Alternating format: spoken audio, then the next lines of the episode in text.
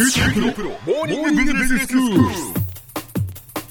日の講師は九州大学ビジネススクールでファイナンシャルマネジメントがご専門の平松卓先生です。よろしくお願いします。よろしくお願いします。先生今日はどういうお話でしょうか？はい、えっと、ここのところですね、日本企業の内部留保が、まあ、大きいことがこう注目を集めてるんですね。ええ。でそれもその内部留保が大きいのは、まあ、その現金を内部に溜め込んで、まあ、日本経済の成長に生かされてないと、まあ、そういったそのネガティブな発想からのようで、うんまあ、あんまり評判が良くないんですええね。えで内部留保とはどういったもので企業の経営とどういう関係にあるのかをですねちょっとこの際考えてみたいと思います。えはいここ数年のその好調な企業業績の結果、まあ、内部留保に回るあの金額っていうのは大きくなってるんですね。うん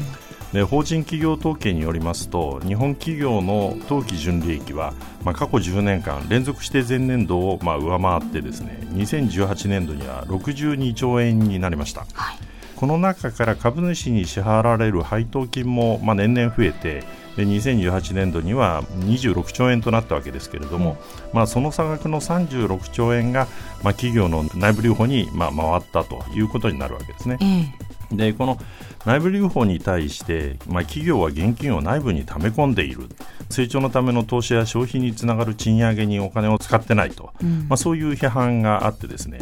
でこの内部留保を吐き出させれば、まあ、日本経済の活性化につながるという話になって、内部留保に課税すべきと、まあ、そういう話にまでどうもつながっているようなんですね。そうですよね。企業はなんか現金持ってるんだけれども、それがこう世に出ないからこう回っていかないっていうやっぱそういうイメージっていうのはありますけれども、えーしかし本当にこう内部留保っていうのはそんなに悪いことなのかと、まあ、いうことなんですが、はい。内部留保というのは、まあ、言葉そのままにですねあの企業の内部に留保された利益ということには他ならないわけですけれども、まあ、利益からその社外流出分を差し引いた残りなわけですね。はい。でもう少し具体的に言うと企業の事業活動や投資活動の成果として得られる利益から、まあ、銀行などへの借り入れの利息の支払い、税金の支払いなどを行った結果がですね、まあ、当期純利益ということになるわけですけれどもそこから株主への配当金支払いを行った残りが、まあ、社内に残る、まあ、留保利益なわけです。はい。でその内部留保というのは留保利益の累積のことなんですね。ええでつまり企業が利益を上げる限りですね内部留保は増え続けるわけで、うん。内部留保が大きいのはけしからんというあの話はですね、まあ、利益を上げるなとかですね利益以上の配当金を支払えと、まあ、言ってるにも等しいことになるんですね。でまたその企業がどれだけ内部留保を抱えているかを知るためにですね企業の決算書財務諸表ですけども、ええ。まあ、それを見てみるとですね、えー内部留保という項目は見当たらないんですね。はい。で基本的には利益剰余金という勘定項目がですねまあおおむねそれに当たると考えていいかと思うんですけども、え内部留保が積み上がったあの企業というのはおおむねこの利益剰余金の残高が大きい企業ということになるわけですね。えはい。でそれではその利益剰余金残高の大きな企業は現金を貯め込んだ企業なんだろうかということなんですけども、ええまあ、答えは必ずしもそうは言えないノーなわけですね。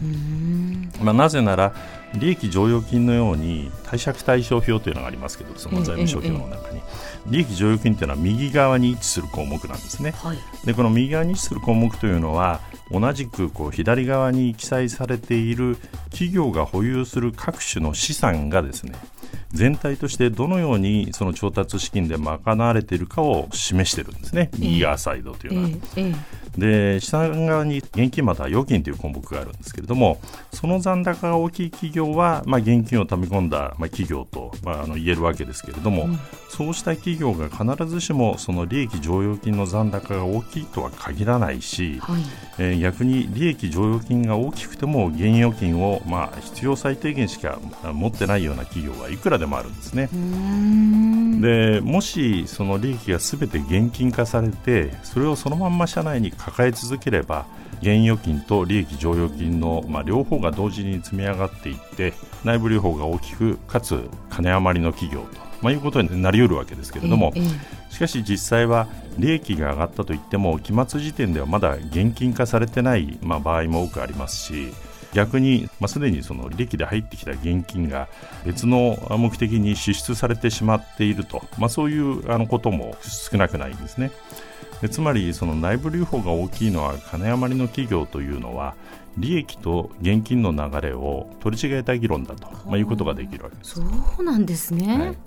で次にそのじゃあ内部留保が大きい企業は成長につながる投資も行わずに、まあ、消費の活性化につながる賃上げも行ってないと、まあ、そういうふうに言えるのかということなんですけども、うん、まあ、それについても答えは一応ノーなんですね。うん、で再びその貸借対照表で考えると企業が投資を行う場合、えー、まあ、2通りあるんですね、うん、で1つはその手持ちの現預金を使う場合ででその場合は左側の資産項目の間の振り替わりなわけですね、うん、右側は変化しないんですね、でもう一つは新たにその調達された資金が、まあ、原資になって投資が行われる場合ですけれどもこの場合その固定資産などがこう投資の結果増えた分ですね資産の合計も増えるわけですけれども、うん、まあ、それを賄うために右側もまあ増える必要があるわけですね、うん、でもしその新たにですねあの留保に回った利益利益剰余金の増加分がですねそれを賄ったとしたらですね、うん。これは内部留保によってですね、まあ、その投資が支えられていることになるわけですね。うんうん、で一方、その賃上げを行うとですね、まあ、費用が増えるので、まあ、直接的にはその利益の減少要因となってで配当が変わらなければ内部留保の増加というのは抑えられるんですね。しかし、まあ、賃上げしながらもですね戦略的に優れた経営を行って、まあ、売上やその利益を増やしてですねえー、内部留保を増やしている企業も少なくないんですね。ですからその内部留保を増やさないように賃上げしろという議論はですね、まあ、逆にその成長のための投資を抑制することになりかねないんですね。まあ、要すればその企業が成長のために資源やその資金を有効に活用できているかを見極めるためにはですねその内部留保といった概念で一括りにするのではなくて個々の企業のパフォーマンスを見極めていく必要があるわけですね。では先生今日のまとめをお願いします、はいえー、内部留保が大きい企業は現金を貯め込んでおり投資や賃上げにも消極的だという議論は誤解を含んでいます。内部留保が大きくても、まあ、それを攻めの投資に用いて現預金をあまり持たない企業優れた戦略により積極的に賃上げをしつつも、えー、留保利益を増やしている企業などそういった例は少なくありません。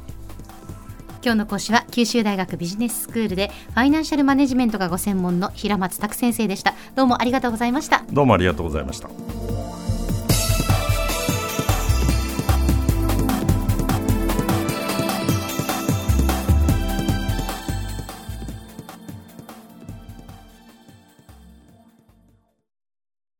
QT プロは通信ネットワーク、セキュリティ、クラウドなど QT ネットがお届けする ICT サービスです。